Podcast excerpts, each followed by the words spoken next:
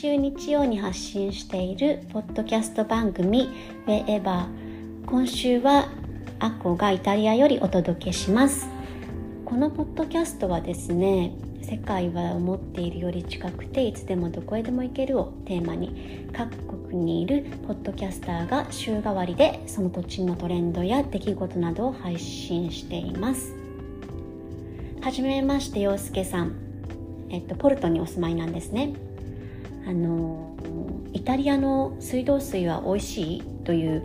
ことだったんですけどうーん美味しいという話は正直聞いたことがないんですけど、えーと、ミラノの水は飲めます。あのー、道端に噴水とかあと出っ放しになっている水があのちょこちょこあるんですけどその辺であの水を飲んでる人もいるしペットボトルに入れてあの持ち歩いてる人もいるので全然あの飲んでも平気だと思います。ただあのポルトガルもそうだと思うんですけど日本と違ってあの香水なんですよねこっちの水って。なのでカルシウムやマグネシウムはたっぷりなんですけどその反面飲みにくいって感じる人の方があの多いんじゃないかなと思います。であのミラノよりもうちょっと上北の方へ行くとなんかアルプス山脈からのあの山からの美味しい水が降りてきて美味しいのかなっていう可能性はあります。で我が家はなんですけど私も彼もあのスパークリングしか飲まないのでお家の水道水を飲む機会がなくてちょっと試したことがないので味はちょっとわかんないんですけどパスタとかを茹でる時に水道水は使うようにしてます。であのさっきお水の話が出たのでこあ香水の話が出たのであのヨーロッパの水って香水なのでシャンプーをした後髪の毛がすっごいバサバサになるんですよね。でもちろんあのコンディショナーを使ってはいるんですけどそれでも結構バシバシで最初はシャンプーのせいかなって思っていろんなシャンプーを試してみたんですけど仕上がりはさほど変わらずやっぱりあのバシバシガサガサになるのでもうこれはヘアオイルで調整するしかないなと思って超いいヘアオイルを使うようにしてます。であのー、こんな感じで私もミラノに来た当初びっくりしたことだったりとかえー、イタリアってこんな感じなんだという新しい発見がいくつかあったのでそんな話ができたらなと思います。とですね1つ目はあこれ一番びっくりしたんですけどカプチーノは朝の11時までしか飲んではいけない。なんか日本にいた時って結構あのスタバでカプチーノいつでも頼んで夕方でも飲んでっていうことがあったんですけどあのイタリアには暗黙のルールがあって朝の10時かもしくは11時ぐらいまでしかカプチーノを頼んではいけません。いけないっていうか暗黙のルールなので頼む人はいないんですよね。でなんかあのミラノってもうグローバル化してるのでいろんな外国人がいるのでさほどあの11時以降にカプチーノを頼んでもそんなにあのバーの店員さんとかにびっくりはされないんですけどあの南へ行くとあのやっぱりイタリア人が大半を占めているので11時以降にカプチーノとかを頼むとあのバーの店員さんにすごいびっくりされます。なんか表情がもうえ、みたいなえこの時間にカプチーノ飲むの？みたいなあの言葉にはしないですけどあのもう態度で分かります。で私もあの来た時は全然知らなくってあの友達とかとイタリア人の友人とバールでカプチーノを頼むことがあったんですけどあのバカにされてました。えこの時間にカプチーノ嘘でしょ？みたいな感じであのバカにするって仲いいからバカにするみたいな感じで本気でバカにしてる感じではないんですけどあのそんなカプチーノの話でした。で2つ目はあこれもびっくりした。ピザはシェアしません。なんか日本にいるとピザってあの1枚とか2枚頼んでみんなでシェアするのが普通だったのでなんかもうピザってシェアするものだとばかり思ってたんですけどあのイタリアでピザをシェアしようっていうと殴られちゃうぐらいピザはシェアするものではないです。なんかピザだけに限らずあの料理もシェアしませんね。基本レストランとかあのトラットリアとかに行くとあの1人1つ1品頼むのが普通で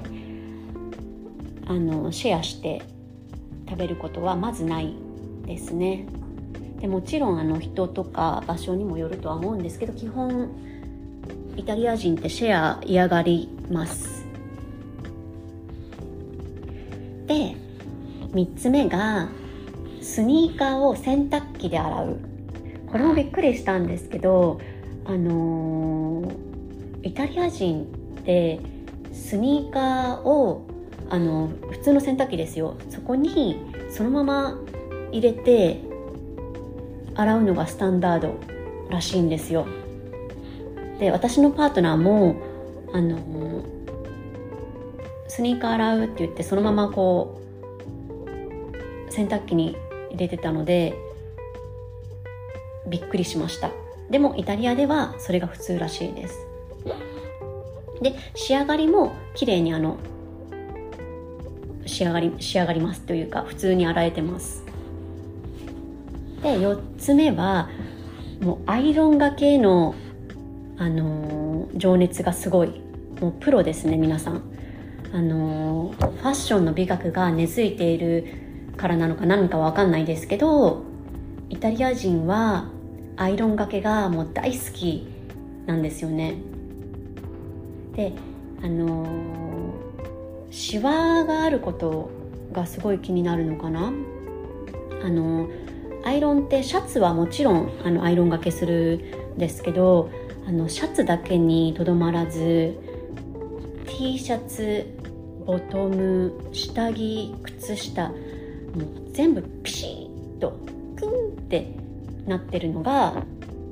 なんかイタリア人って感じです。だからイタリアのお母さんってもうほんとすごいなって尊敬してますいつも。っていうのがあの彼の実家に行くと洗濯をするともうピシッとなって戻ってくるのでもうびっくりさせられます。毎回。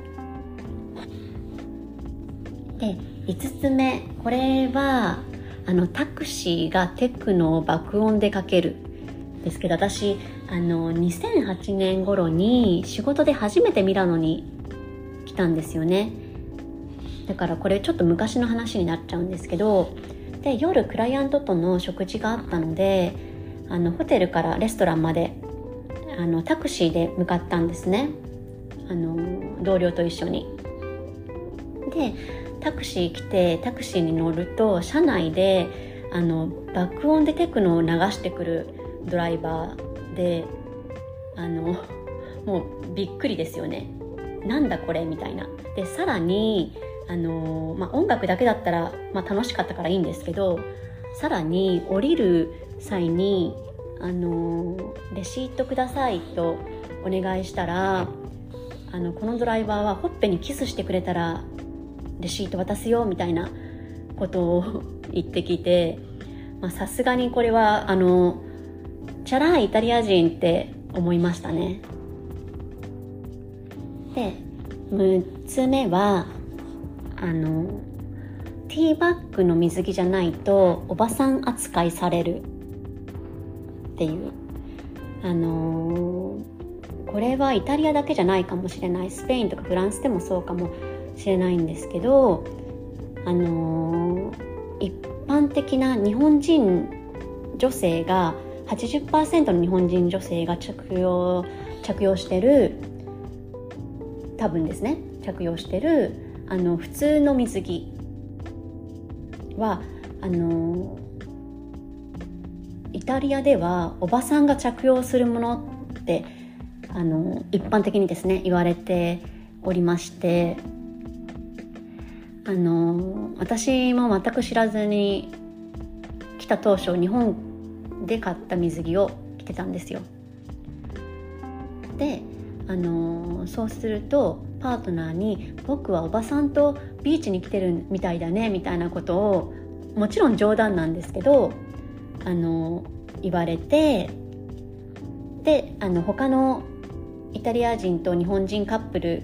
にも聞いたところなんかみんなやっぱり男性陣のイタリア人の男性はあのおばさんまでは言わないけどなんでそのティーバッグの水着を履かないのとか言うみたいです。なのでティーバッグ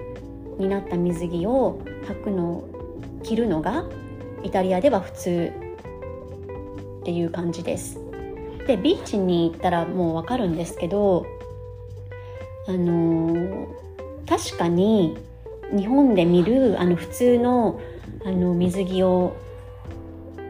着てる子っていないんですよね。本当年配の方かあと妊婦の方はあれかなあの普通の水着を着てる方もいるんですけど若い子とかあの私たちの年齢ぐらいの方もそうなんですけどみんなのブラジリアンカットというかもうブラジリアンカット以上ですよね。ティーバッグみたいな水着を着てるのが普通です。でこれもちょっとびっくりしました。であの実際に着るのは勇気がいるんですけど皆さんそこまで気にしてないので周りの方。気にしてないので気にしてるのは自分だけっていう感じです。でその次はあ7つ目7個目。これはバスと電車の遅延がひどい。でイタリアに限らずヨーロッパはどこもそうだと思うんですけどあの遅延ずいつも遅延してます。でこの間さすがにひどいなと思ったのは200分遅延でしたでなのでイタリアではあの予定を立てても狂わされることが多々あるのであのゆるっと構えるのが一番いいなと思います。であ私が乗ってる電車はあの遅延がひどいと次の月かその次の次の月の定期代が30%オフで買えるので、まあ悪いだけじゃなく、割引になるっていう点も、点はいいところかなって思います。あと、8つ目は、水。これはね、また水の話なんですけど、あの、バールとかレストランとかに行って水は有料で出てくるんですけどあの常に常温で暑い夏とかにちょっと冷たいな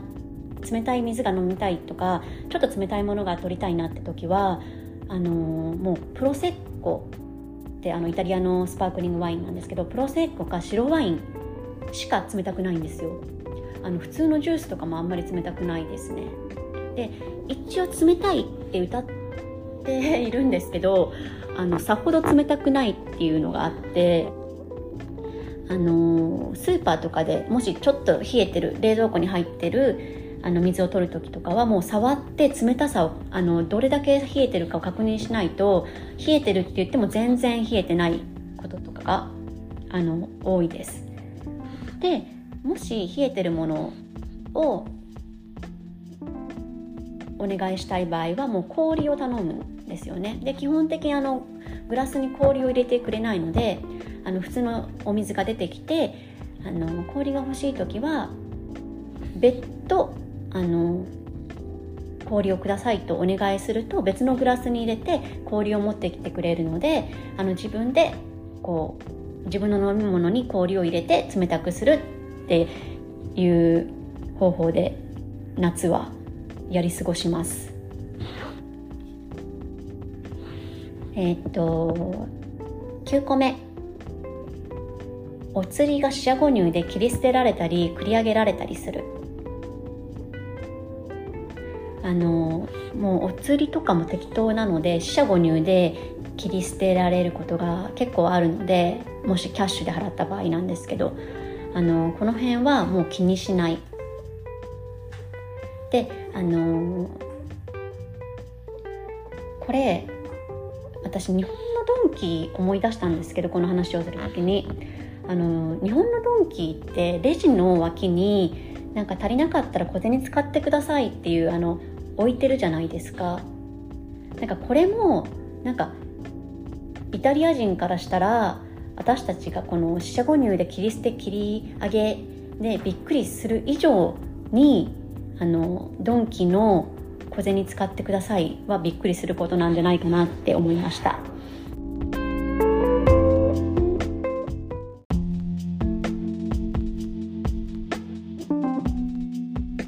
10個目はエアコンがついてない家が多い。これはアンティークって言えばあの聞こえがいいんですけどイタリアってやっぱり古い家が多いんですね。なのでまだエアコンがついてない家がやっぱり存在してで家の構造上つけられないのかもちょっとわかんないんですけどあの意外とエアコンついてないって家は結構多いと思います。でミラノって夏のミラノは結構あの暑くなるんですね。気温も上がりますし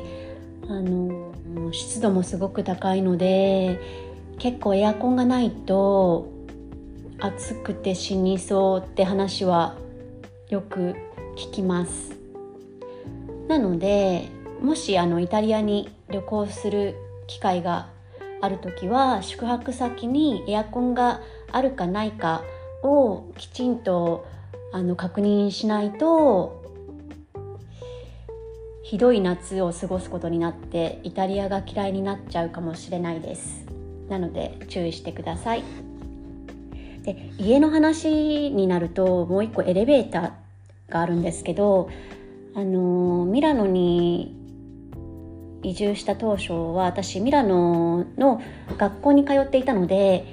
あのアパミラノのアパートに住んでたんですよ。であのフランス人の子と2人で住んでたんですけどあのー、4階ぐらいだったかな？エレベあの階が。で階段とエレベーターがあったんですけどなんとエレベーターが手動だったんですよ。であのー、びっくりしたんですけど結構手動なエレベーターってミラノイタリアにいっぱいあって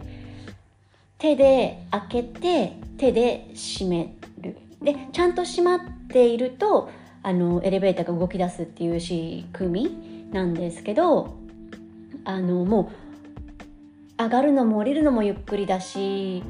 あの何て言うんでしょうあの日本で乗ってるエレベーターとはもう全く違っててやっぱりちょっと古いし手動だし信用度に欠けるというか怖いんですよね。もう落ちないかなとか大丈夫かなとかあの恐怖でしたね毎回あのちゃんと自分の階に着くかっていうのが。でえっとあもう一つ家のことありました。えっと冬はあのブレーカーがよく落ちますイタリアはあのもちろん家にもよるんですけどオーブン洗濯機あとケトルとか一緒に使っちゃったりとかするとボンってあのブレーカーが落ちたりしますね。で冬はあの温水が通ってるリスカルダメントっていうのを常につけてる常につけてるのか、うん、だから余計にその容量を超えやすいですよね。なので冬になるとあじゃあ今洗濯してお昼にオーブン使うんだったら先に終わらせなきゃいけないなとか何かいろいろねオーガナイズしなきゃいけないんですけど初めの方はあの慣れませんでしたねこれが。もうあれこれやってこれやってたらあブレーカー落ちちゃったみたいな。で落ちるとあの下のブレーカーが集合してるところへ行ってあげるんですけど日本だと確かあの業者に連絡をして容量を上げてもらうと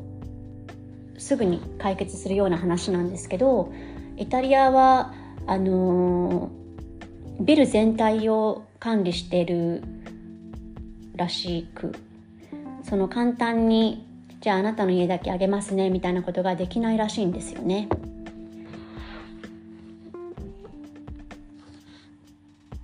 で最後です。と南の人これ特に南の人なんですけどあのバイクに乗る時ノーヘルが当たり前です。あの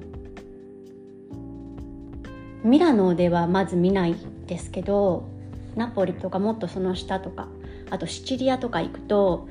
あのヘルメットかぶらずにノーヘルであのバイク乗ってる人がほとんどです。で一回去年かな？冬にナポリに行った時に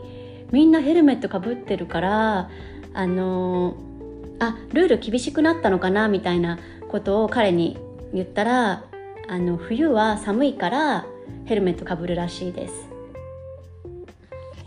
えっとそんな感じですかね。私があのびっくりした。イタリアに来てびっくりしたことと発見したことです。以上です。えっと来週はドイツ・ベルリンからともこさんがお届けします。えー、っとですねドイツといえば美容大国だと思うのでなんかあの私初めてベルリンに行った時にドラッグストアで美容コスメを買いあさった記憶があります。なんか最近の